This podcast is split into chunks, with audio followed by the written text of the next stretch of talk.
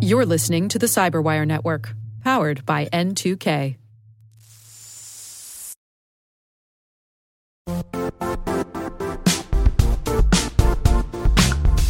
The IT world used to be simpler. You only had to secure and manage environments that you controlled. Then came new technologies and new ways to work.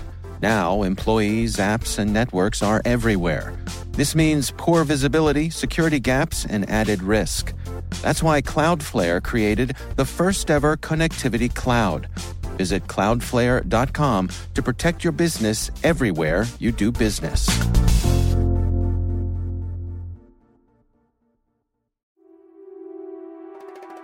Hi, and welcome to Spycast from the secret files of the International Spy Museum in Washington, D.C. I'm Dr. Andrew Hammond, the museum's historian and curator. Every week, Spycast brings you interesting conversations from authors, scholars, and practitioners who live in the world of global espionage. If you have any questions, comments, or concerns about Spycast, or if you want to suggest someone who might be a good future guest, email us at spycast at spymuseum.org. Also, if you like what you hear, and even if you don't, please take a minute to review us on iTunes and whatever platform you might be listening from. We're always looking for ways to make Spycast better, and you can help.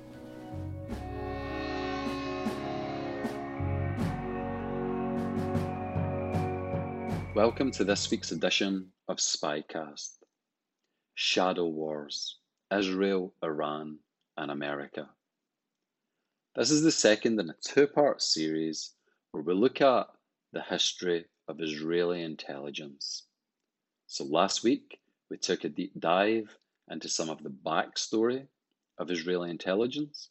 We looked at the period between 1948 and 2012. This week we're walking the story up to the present day, and I mean the present day. So we're looking at the recent assassination of the Iranian nuclear scientist Mohsen Fakhrizadeh. We're looking at the transition from Trump to Biden, and we're going to consider some of the underlying dynamics that are shaping the world of Israeli intelligence. For this week's episode, I'm joined by Yossi Melman. He's an Israeli journalist who works for Haaretz. He was formerly at the Jerusalem Post, but he recently returned to Haaretz. He was a historical advisor on the Netflix series Inside the Mossad. So if anyone's not seen it yet, I would strongly recommend it. And it was him that persuaded many Mossad members to speak. I'm also joined by Dan Raviv. So Dan's a native New Yorker and he was with CBS News for over 40 years. Was at the Tel Aviv and London bureaus and latterly the national correspondent for CBS. So these two gentlemen have authored a number of books together, including Every Spy a Prince, A Complete History of Israel's Intelligence Community, and Spies Against Armageddon Inside Israel's Secret Wars. I hope you enjoy this week's episode as much as I enjoyed speaking to Yossi and Dan. So I wondered if we could start off with um, the recent death of Mohsen Fakhrizadeh. Um, yeah, uh, any thoughts, gentlemen? Well, I assume it was uh, a Mossad operation, uh, although Israel hasn't taken any claim and responsibility for it. And when when we say Mossad operation, it's always always there is a myth that the Mossad is is everything, but it, basically it's a joint project, joint venture, joint operation of military intelligence, which is the biggest, largest, and the most important in the country, responsible for running agents, research above all, and Unit 8200, which is equivalent to the US uh, NSA. So it was a joint operation. I assume it, it took them many, many years and it certainly months uh, to to pursue the uh, the guy. He was wanted by the Mossad. He was well known to many intelligence uh, organizations around the globe, CIA, German BND, French, British MI6, and so on.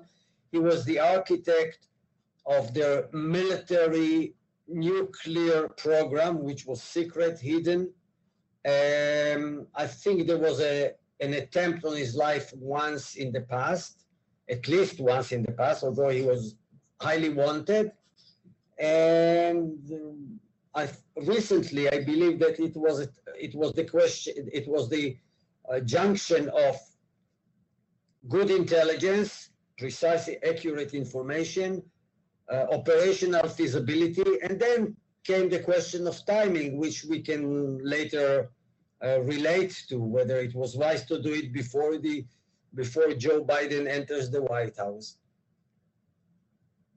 I, of course, was reminded as as an American, the American member of this writing team, um, of what President Donald Trump had decided to do, uh, and uh, and that was uh, the uh, assassination of General Soleimani, who was uh, by far the most important Iranian organizer of Iran's activities uh, all around the world, especially in the Middle East. He was frequently in Syria in the years of the civil war there, uh, the uh, architect of, uh, of supporting the uh, Hezbollah uh, political and terrorist group of Shiite Muslims in, in, in Lebanon.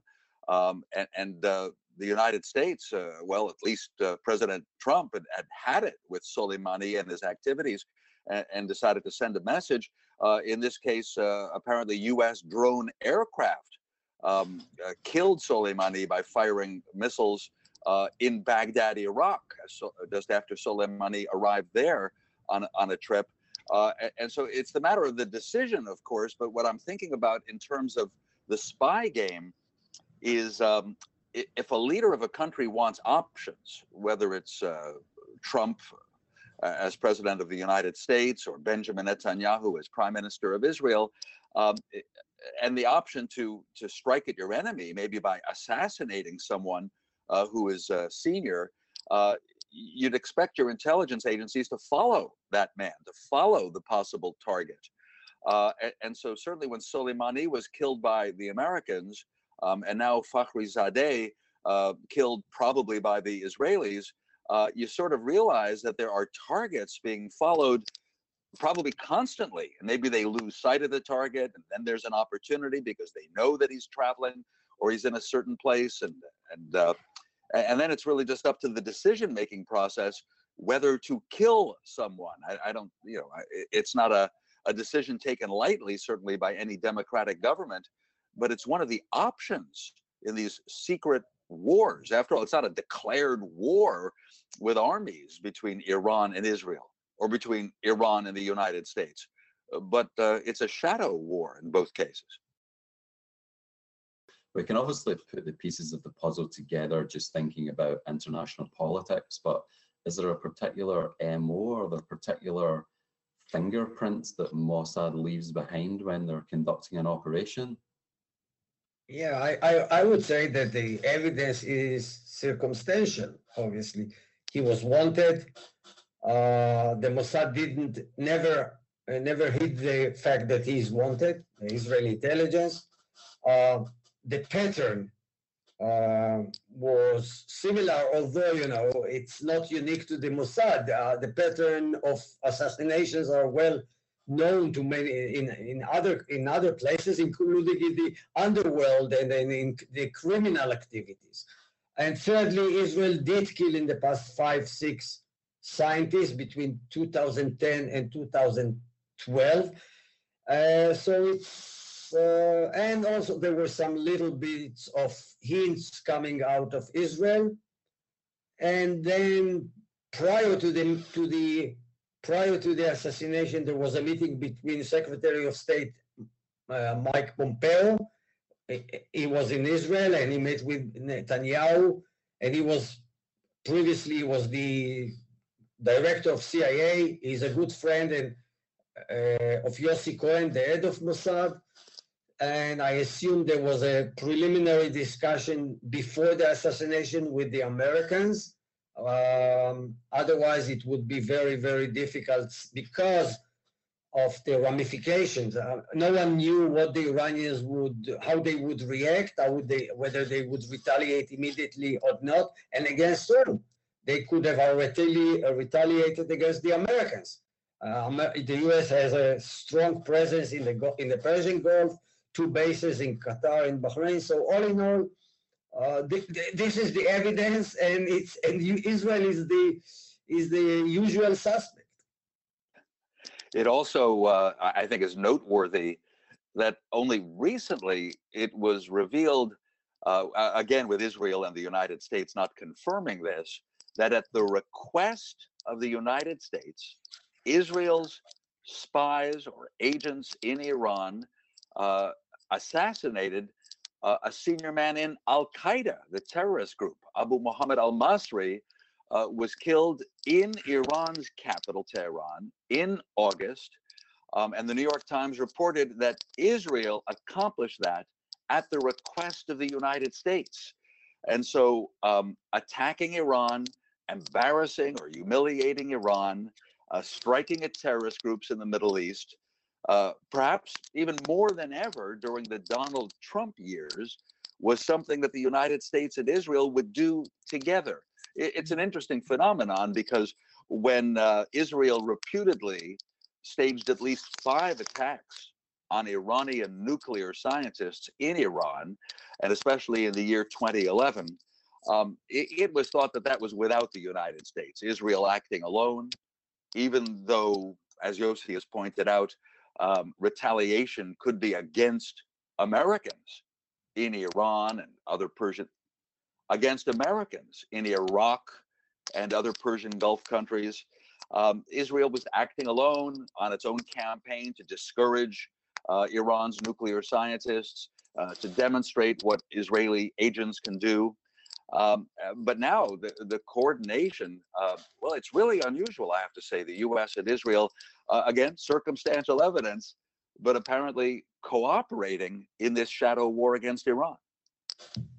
Well, I, I can add to it that uh, I just interviewed former CIA director John Brennan, and in the interview, he, he says, and also I talked to Israeli uh, senior Mossad uh, officials before the interview, and they told me that the level of cooperation between United intelligence communities of Israel and, and, and the United States has never been higher, more, more clo uh, closer than, than ever. So, um, so it, it, you, you, can, you can assume that they, that they are the United States and, and Israel are privy to the most most of the secrets, at least uh, in the Middle East, intelligence secrets in the Middle East, and they cooperate and and uh, and consult with each other. not to mention that uh, there, there, are differences, as as uh, Dan uh, pointed out. The United States is ready to kill terrorists, which is also a change of policy since 9/11 that wasn't the case before 9-11. Uh, but they are very reluctant, the United States is very reluctant or even is avoiding to kill officials, uh, state officials. And Soleimani was a general, so he was kind of a state official, and yet Trump ordered his killing. Um, Fakhrizadeh was or, uh, a state official.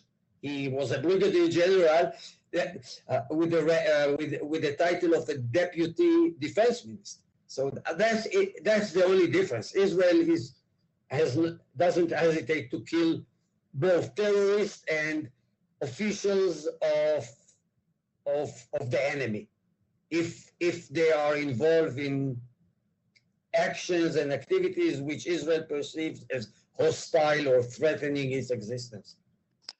Yossi, huh? I noticed that you, Yossi, I noticed that you recently, as you say, interviewed John Brennan, um, who uh, not only is a former CIA director and was a senior advisor uh, to President Barack Obama, uh, but of course he served governments of, of both sides. But during the Trump years, Brennan became a very open critic of President Trump. And so, in general, Brennan is seen here in the US as being, well, with the Democrats, with the liberals, in general. So, I was struck in your interview that when Brennan was critical of assassinating a foreign government official and how that, in effect, breaks the rules. And, and, he said, Would you want Russia and China to do that in the United States and target US government officials? And I had this notion like it breaks the standards, breaks the rules of the spy game. Um, it made me wonder with Joe Biden becoming president of the United States, whether that'll be the new attitude. Uh, and, and Yossi, as you sit in Israel and you're in touch with Israeli officials and spy masters, they also must be wondering whether Biden as president and the Democrats in charge might even affect the cooperation with Israel and the Mossad. Um, I don't think so. I think the Biden look Biden doesn't doesn't shed tears about the killing of Fakhir Zadeh. He doesn't. I, am sure about it. Uh, neither his uh, aides and staff and, and, and, and team. He would be more careful, obviously. Uh, he would try to, to tell Israel and, uh, and via the intelligence community, the Mossad and the military intelligence, you have to take into consideration more American interests. What would be the results and ramifications if you act unilaterally? that would be kind of a warning. And I think Israel would listen. I mean, for Israel, the most important asset is the United States. It's not killing Iranians in the streets of Tehran. And by the way, it's Israel is using uh, assassination as a last resort, really as a last resort. I mean, there is this common notion that the Mossad is a murder incorporated left and right. They're killing left and right. No, it's i mean i, I don't know the exact numbers of my, how many uh, people were killed outside the borders of israel by the mossad which is the mossad is a foreign intelligence agency operates only outside israeli borders not even the occupied uh, west bank and, and, and in gaza are ruled by hamas. So you know it's it's very measured. It's it's the numbers are very few. Therefore israel would be maybe now when if biden once biden enters the white house more careful about it. But still i don't think it would be the end of, of the game. And one more point final one regarding this this this aspect. Uh, even when Mossad are organizing, planning, and executing an assassination attempt on Iranian targets, they know that sooner or later they would find someone else who would replace whoever is, is the target. So they know it's a short lived operation, eh, aiming to slow down, in the case of, of the nuclear program, to slow it down, to delay, to sabotage it but they know it would not stop their aspiration to have a nuclear program. So, so there's there's two relationships there that I would like to explore a little bit more. So Israel and Iran, which is obviously an adversary, and Israel and the United States, which which is an ally. Could you tell us what the the nature of the Israeli-American relationship is? Well, about the FBI and Israel's domestic security agency, Shin Bet, in some ways equivalent, uh, though frankly, Shin Bet, the security agency in Israel, um, seems to me far more active, um, including uh, keeping an eye, uh, of course, uh, for uh, foreign spies, uh, for Arab terrorists, including Palestinians, um, and, and for subversive activities uh, occasionally by Jewish citizens of Israel. Uh, three quarters of Israel's almost 10 million people are Jewish. It's thought of as the Jewish state, but there are a lot of political opinions, including extremists on one side or the other, including extremists who want to keep the captured West Bank forever. Um, and so these are all of the duties of, of, of Shin Bet. So do Shin Bet and, and the FBI sometimes have to work together? Oh, it's a matter of uh, international cases uh, that involve terrorism, that involve financial crime. sure. But it's worth mentioning that many, many officials of the FBI for decades feel that Israel has been spying on the United States. Of course, they point at the famous case of Jonathan Pollard, an American who worked for U.S. naval intelligence and was caught in Washington in 1985 spying for Israel. Uh, and there are still FBI officials who assume that Israel is doing that, even though Israel has publicly said it was a mistake, it regrets it, and would never do it again. So I think there's some uh, suspicion. So I think there's still an atmosphere of suspicion that many in the FBI feel toward Israel, though because the countries are allies, of course they work together. Um, I don't think the Mossad and the CIA have that problem there it's the fact that the two countries, with the United States being immense, more than 300 million people, and Israel fewer than 10 million, uh, have such different interests. But uh, as we've said, they, they've cooperated a lot in recent years.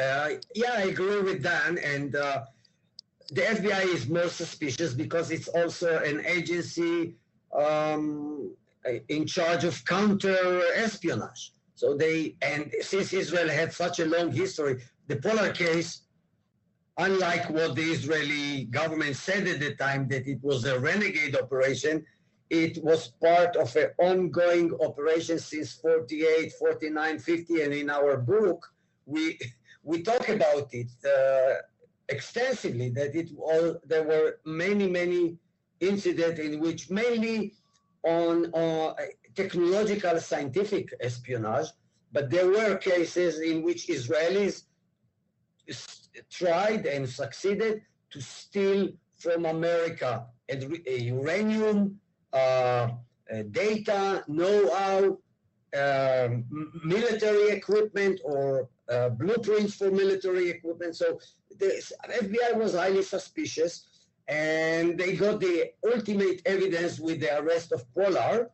Uh, but but I believe that since then things have changed. I I don't believe that since 1985 Israel has ever spied on uh, on American soil. I think that's the last thing that they would do. And the relations between the FBI and, and Shin Bet are, are not bad at all. There is even a, a representative, a liaison officer in both uh, in both uh, places. So there is a cooperation between the two countries, and there is a Shin Bet liaison in, in Washington D.C. We'll be right back after this.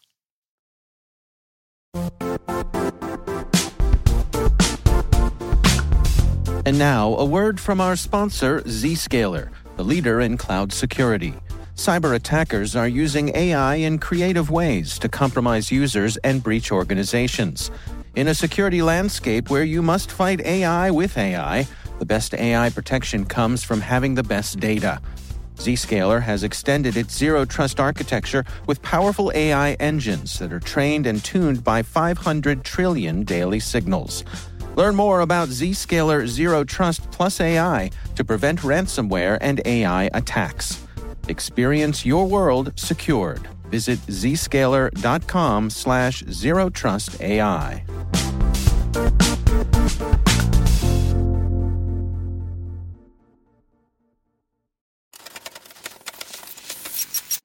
So, for example, Mossad and the CIA have a, a close working relationship, and the CIA and MI6 have a close working relationship to what extent does that circle ever get completed? Andrew, that's the kind of thing that actually can fluctuate over the years. Uh, shortly after World War II, when there was a sense in Western countries uh, that the Soviet Union, Russia was an enemy, and worldwide communism was an enemy, uh, very intense cooperation by intelligence agencies um, was part of the same process that created the NATO alliance.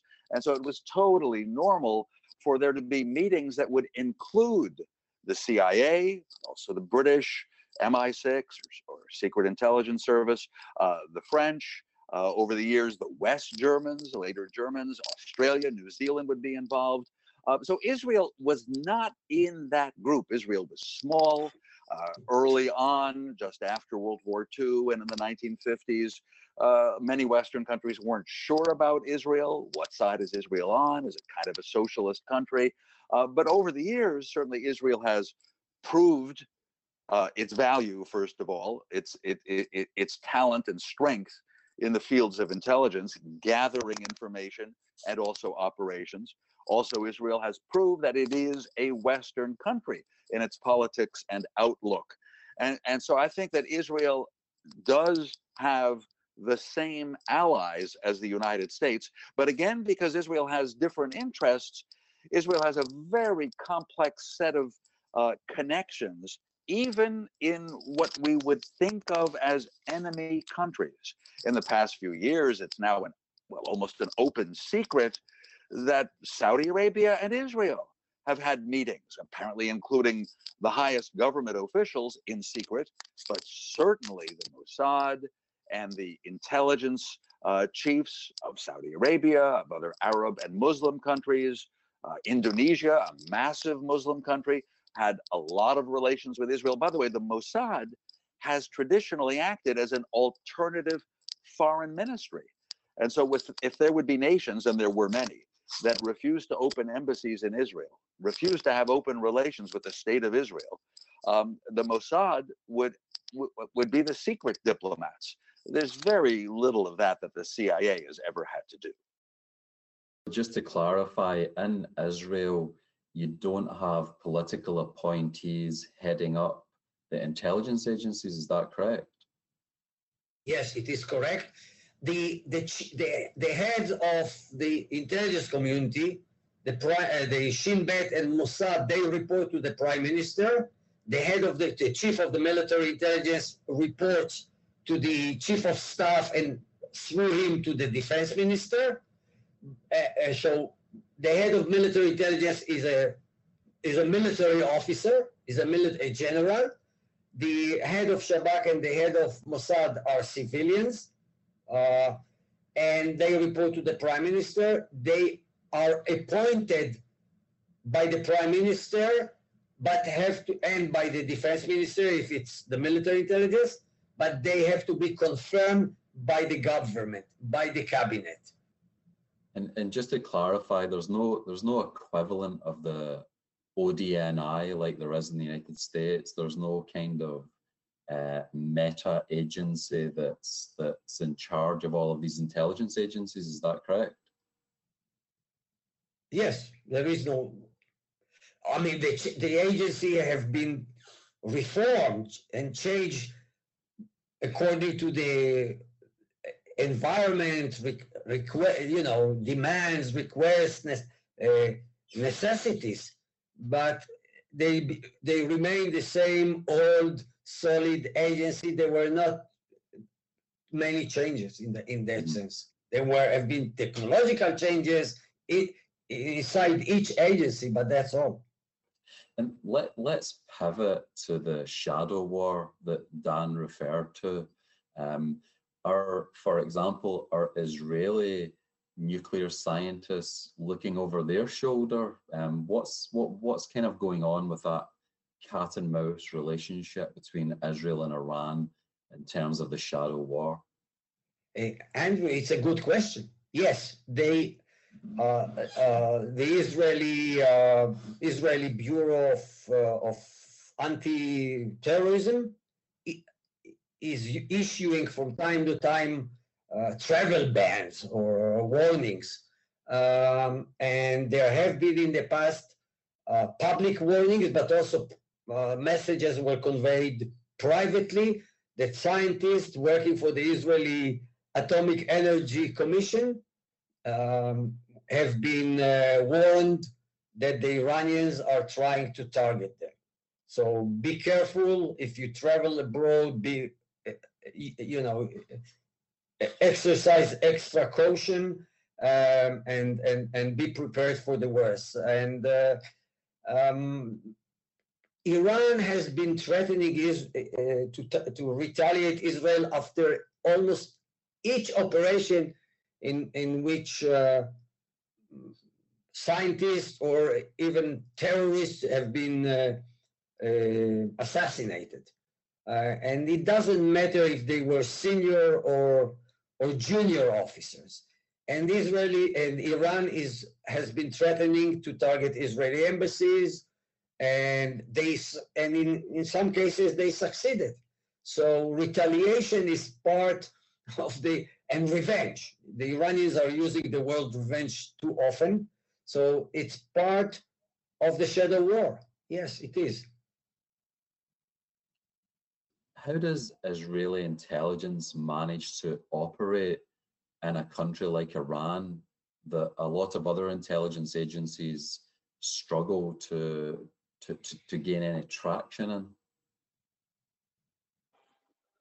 Well, when we wrote about when we wrote about Israeli intelligence um, as uh, as early as the late '80s, when Yossi and I started writing books together.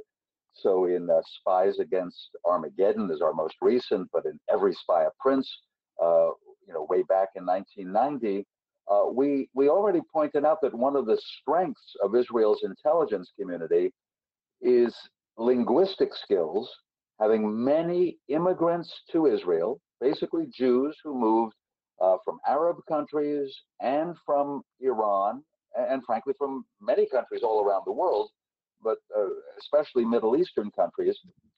And so there there are Israeli citizens uh, whose families speak these languages, um, uh, have kept many of the uh, cultural habits of those countries.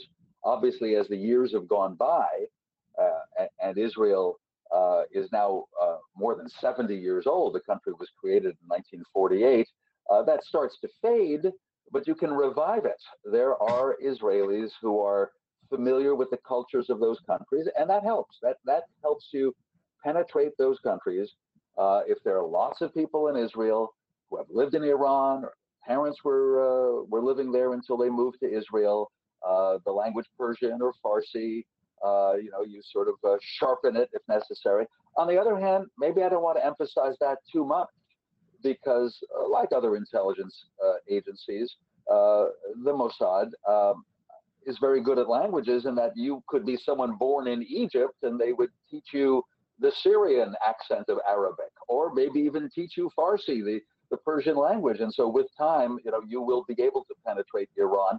But but still, that is a help. Um, also, frankly, Israel's capability to monitor the other countries in the Middle East, to listen to, of course, the radio stations and the TV, but also many phone conversations of the military and of government uh, chiefs uh, all over the region. This is something that the Israelis were good at early on. Um, we know, and Israel would never admit this, that they actually send spies into foreign countries to install recording devices in buildings, in embassies, in telephone exchanges, uh, at intersections in Arab countries, you know, and then return to Israel secretly. So again, the monitoring is not just acquiring information, but also acquiring the latest about the culture in that country. So, uh, how to behave, uh, what towns and villages could be vulnerable, uh, where you could possibly blackmail someone in order to, to help you in some ways. And the Israelis are just so very skilled at many of these tools and capabilities. Iran is no exception. And one way that that this capability was highlighted in public was was just over two years ago in 2018 uh, when Prime Minister Netanyahu decided to have a press conference in, in Israel with slides and props showing that the Mossad had stolen a giant nuclear archive from a warehouse in Tehran. This had to this had to involve many many agents and transportation and trucks and, and getting frankly tons of material uh, out of Iran and across the border to one of the neighboring countries and then to Israel. Again, they didn't say exactly how they did it, but just the fact that Israel was able to do it um, was a stunning reminder that Israel is able to operate in that enemy country, Iran. Uh, you, Israel, the Mossad is recruiting also uh, agents, foreign agents, what the CIA calls foreign assets. So you also use them. you recruit agents for whatever. I mean, they are ready to cooperate and work with you for whatever reason, money, ideology, uh, hatred of the of the other, um, jealousy, whatever. Uh, for all the reasons that the intelligence or agencies are uh, manipulating or, or using. And that also helps. Uh, so, it, uh, I mean, to the credit of Israeli intelligence, I would say that to operate in Iran, it's even harder than for the MI6 or the CIA. Uh, the MI6 is considered to be, or the British are considered to be rivalries. I wouldn't say they are enemies of Iran. If you ask Iranian officials, they would say maybe now we are in confrontation, but basically there is no, uh, there is some historical background of, of, of, you know, hatred between Iran and Britain or America. But um, America was, a, and, and British and Britain was a, were allies of Iran until the uh, Khomeini came to power in uh, 1979 before the Islamic after the Islamic Revolution. So it's even harder for Israel to penetrate Iran, and still Israel is doing it time and again. It shows also that that that it, you know we're talking about intelligence and about uh, collecting information, but there is also a psychological effect to it. Think about the impact which such a penetration uh, is, uh, uh, is, is creating among the leaders of Iran.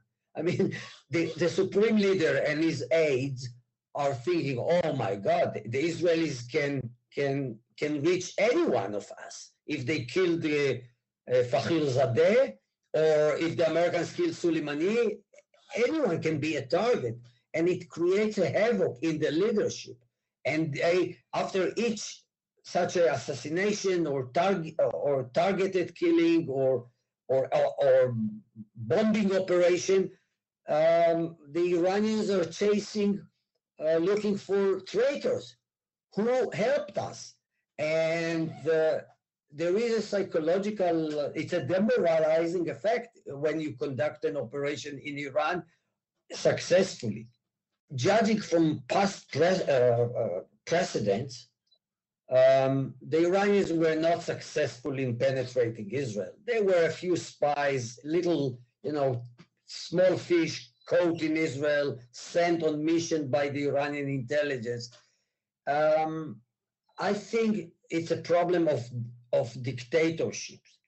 They are most concerned about their own um, domestic affairs chasing dissidents, political enemies, their political enemies, and less and they try less to focus on foreign operations. Now the Iranians are are, are have tried as, as, as we said before to target Israeli embassies, Israeli diplomats, but outside the Israeli borders, it's very difficult for them to penetrate Israel because they don't know the language because they don't they they don't know the culture or know less than israel knows iranian culture. So yes they are chasing uh, they are trying to to operate in israel. Sometimes they're using proxies like hezbollah in lebanon an example that comes to mind would be the the two bombings in argentina the capital buenos aires in 1992 um, the israeli embassy was targeted and in 1994, the Jewish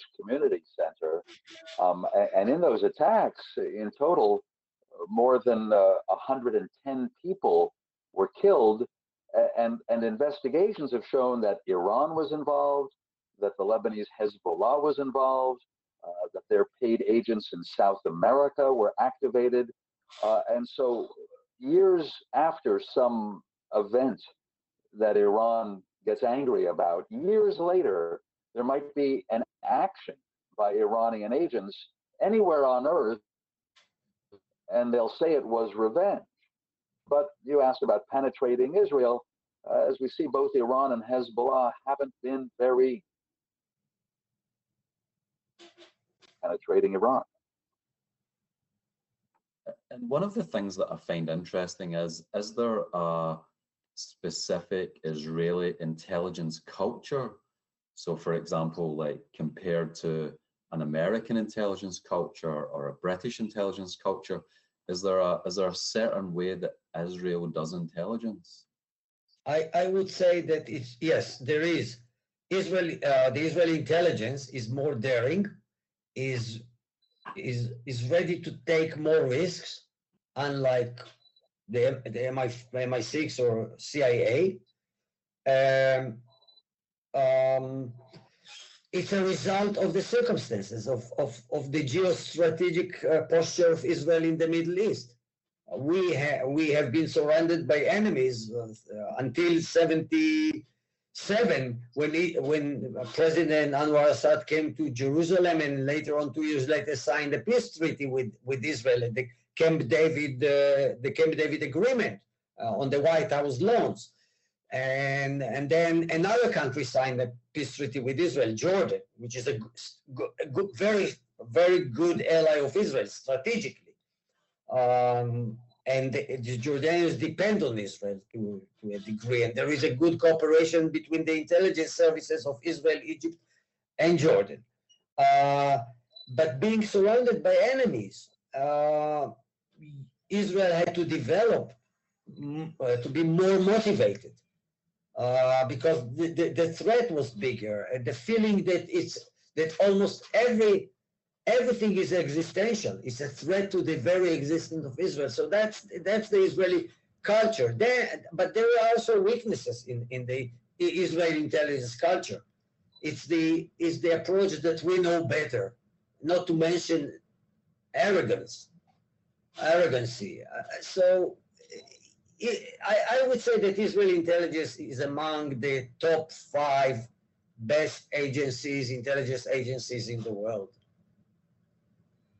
I mean, I think it's extraordinary that people all over the world know of these names, but if you just look at, at Israel in terms of population, it's it's very small. But I guess what you're saying, Yossi, is that this skill set has has almost had to develop by necessity because of the geopolitical situation that Israel finds itself in. Yes, and also what Dan just said, that it's an immigrant. Israel has been an, a society of immigrants and absorbed a lot of people from more than hundred countries, from Afghanistan to the to the United States from Iran to the Soviet Union, Russia. So it helps, you know, it helps to cultivate um, a culture of skillful intelligence operatives and also uh, analysts, researchers. And, and, and have, um, has, has that ever posed a counterintelligence or counter espionage problem for Israel having immigrants coming from all of these different countries? Well, uh, actually, the, the the at least if you judge uh, based on past on the past on precedents, the the may, the biggest threat uh, or the biggest counterintelligence challenge for Israel was from the Soviet Union. Because the Soviet Union, the KGB was a, a good a, a good espionage agency, unlike the uh, Israeli neighbors, the Arab countries. They, they were weak. So yes, Israel has been has been penetrated throughout the years with spies, mainly originating in the Soviet Union, and some of them I know about the cases that were exposed. Those spies were arrested and exposed and sent to jail. Uh, we don't know what we don't know. And I assume there were mo- more spies which we didn't, uh, that Israel didn't find out about them. Uh, so yes, there were spies in the Shin Bet, among the ranks of Shin Bet. There were spies in the ranks of Mossad. Very few, very rarely because Israel is a very homogeneous society and people, there is a sense of kinship between the people, although it is disintegrating in the last few years this camaraderie between people.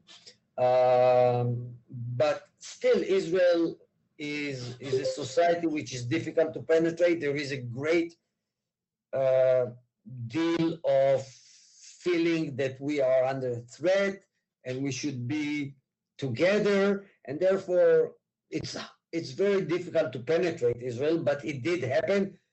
Um, China is also challenging Israel, but not by using human human intelligence. You mean mo mostly technological uh, espionage or thievery, if you wish. So we hear here in the United States a lot of discussion about Chinese espionage and stealing technological secrets to uh, to spawn off copycat technologies back home. Is is that happening in Israel? Because I know Israel has a very developed technology scene.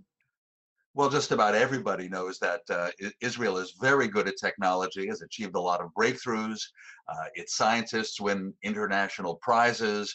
Uh, Israeli startup companies are leaders in technology.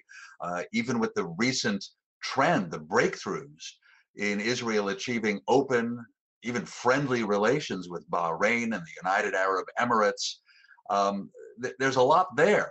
And if you are uh, a competitor of Israel or an enemy of Israel, uh, certainly you want to know what it is that Israeli industry and the Israeli military um, and its defense industries have come up with in recent years, including commerce um, and uh, you know some other countries' military interests would want to spy on Israel. That doesn't require having clever agents within the borders of Israel.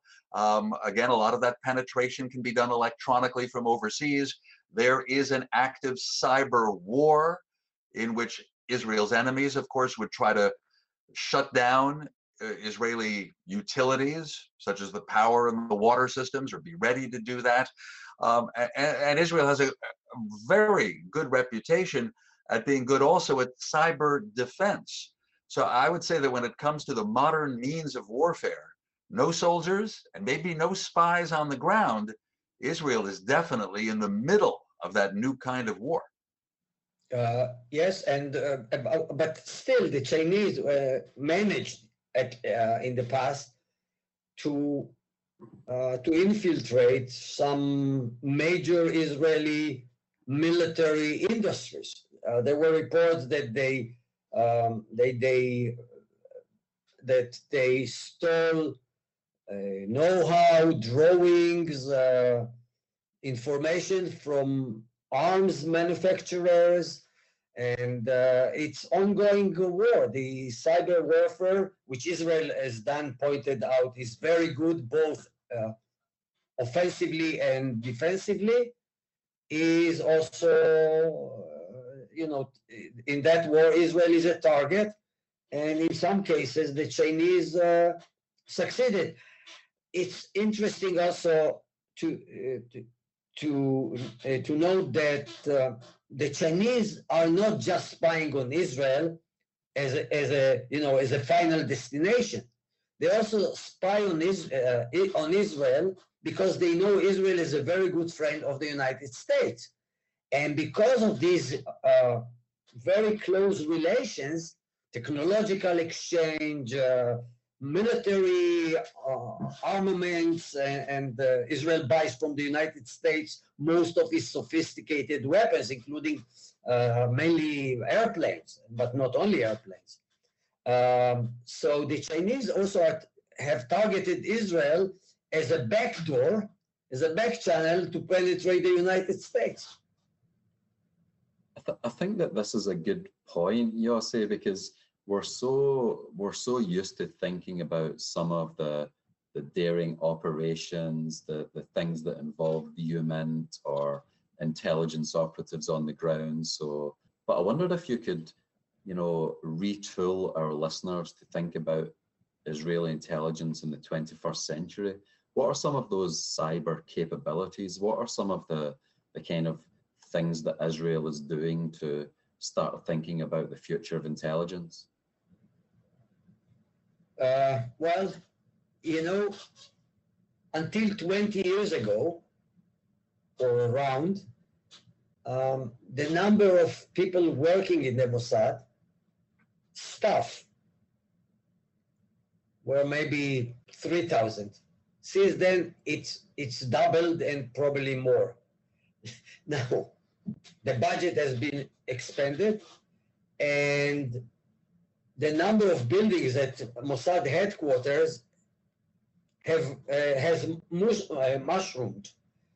And mostly of the new recruits and mostly of the new buildings have been built and recruited because they need to improve the cyber capabilities, the technological capabilities of Mossad and also of military intelligence. So, uh, in, in, a sense, Israel, uh, which or the Mossad, which excelled on being a human human intelligence based agency is becoming more and more technological.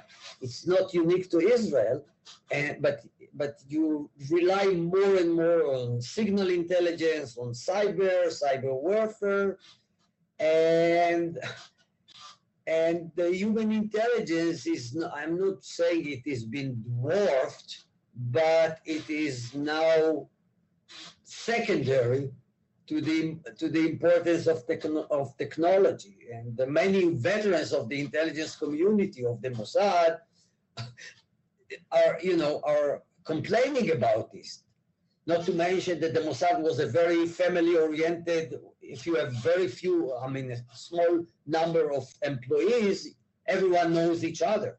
Now with 7000 or more uh, someone told me that during break time, uh, during lunchtime, the the the uh, uh, the dining rooms at the Mossad uh, reminded him of the of Japanese crashing on the doors in Tokyo of the of the subway. I mean, they are rushing it. So it it means that you know people are a lot of people there and they don't know each other and they are strange to each other. It's good and bad, but that's the reality. Has this changed the types of recruits that Israeli intelligence is looking for? Um, it, yes, it, it, in a sense it has changed. If you look at the ads, the Mossad has now a website. Mainly, it's a website to recruit uh, manpower. If you look at the website, you will see that there is greater demand for uh, technological professions. Uh, but still, there is a there are ads for analysts, researchers, and case officers. I'd have to note that uh, that one thing that hasn't changed is, is, that Israeli intelligence apparently is looking for a high degree of patriotism.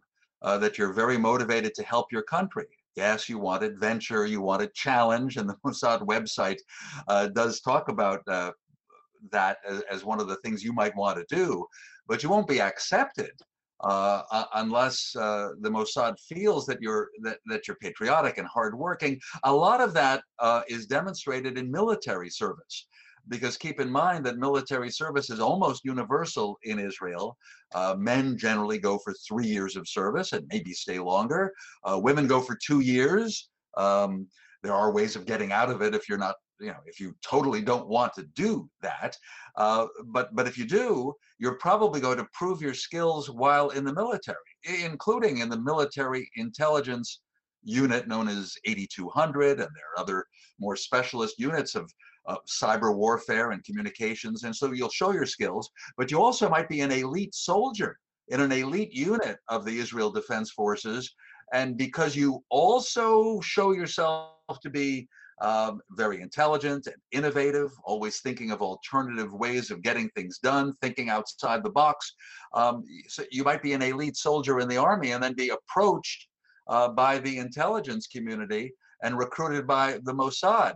Uh, Yossi was, uh, I, I would say, the driving force behind a series you can see on Netflix called Inside the Mossad.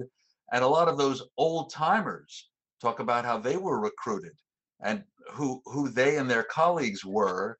Uh, I don't think that's changed completely. in that that's still what Israeli intelligence is looking for motivated people who think outside the box. And well, frankly, one of the slogans I certainly heard from Israeli veterans of intelligence was nothing is impossible. Uh, that's the way they want to think. Um, yes, the, this is uh, this is true. Um, the recruit, uh, although the recruitment uh, um, the recruitment process is is now much more uh, professional. Uh, psychologists and and tests and and and personal evaluation. I can I can tell you a, a funny anecdote. One of the uh, Would say legendary spies of Israel, a guy called Rafi Eitan. By the way, he was the guy who ran Pollard. He just passed away a year ago or two years ago. I asked him, "How did you? How were you recruited?" And he said, "I met the uh, the head of the intelligence service, the head of Mossad, the first uh, or the second head of Mossad, um, uh, uh, called me. We had uh, we had known each other from from our neighborhood, which is a was a small rural community, and he said, "Do you want to work for the Mossad?" And the other guy said, "Yes, I do." He said, "What can you do? Uh, what are your skills?" He said, "Test me, try me." And he said, "Okay, I'm now." Uh, uh, they they went downstairs. He said, "He said, do you see now the third the third floor? If this building, can you get there?" He said, "Sure." And he got there. How did you get there? He climbed. He climbed the windows. I mean, it will it will not happen now. So you know everything has been changed, modernized, but still I noticed uh, two two two funny uh, ads in in the uh, in the Mossad website. One, uh, cooks were are wanted. Well, you know, it was Napoleon who said about something about you know that the army walks on its stomach, on its foot, needs food. And the other advert was that they, the Mossad was looking for a tailor. listeners can view Inside the Mossad on Netflix just now, right? Well, look for Inside the Mossad. That's on Netflix. Great documentary series. Yossi was very much behind that. I'm actually going to recommend a, a, fictional series that's on Apple Plus TV called Tehran. I think it at least gives you a sense of, of combining human, human intelligence and the technological capabilities. A female Israeli hacker is sent into Iran by the Mossad. And so it combines a lot there, including language skills. Uh, and, and that's the realistic part of the very fictional story. Um, and of course, I recommend our books. Thank you, Andy. Thanks for your time. Thanks for your expertise. I appreciate it. Um, yeah, thank you. Thank, thank you, Andrew. Thank you. The International Spy Museum is a full 501c3 non profit. If you want to donate to the museum, or if you're local and would like to volunteer at the museum, please visit our website at spymuseum.org for more information. Hi, everybody. It's Maria Varmazes here, your host over at T Minus Space Daily, and sometimes a guest on Hacking Humans, too. We here at N2K Cyberwire work hard to bring you concise, intelligence driven news and commentary, and we'd like to know how we're doing. Please take a few minutes to complete our audience survey and share your feedback to help us continue to grow and meet your needs. Visit cyberwire.com slash survey. That's cyberwire.com slash survey to get started. Thanks so much for your input as we reach for the stars. It means the universe to us.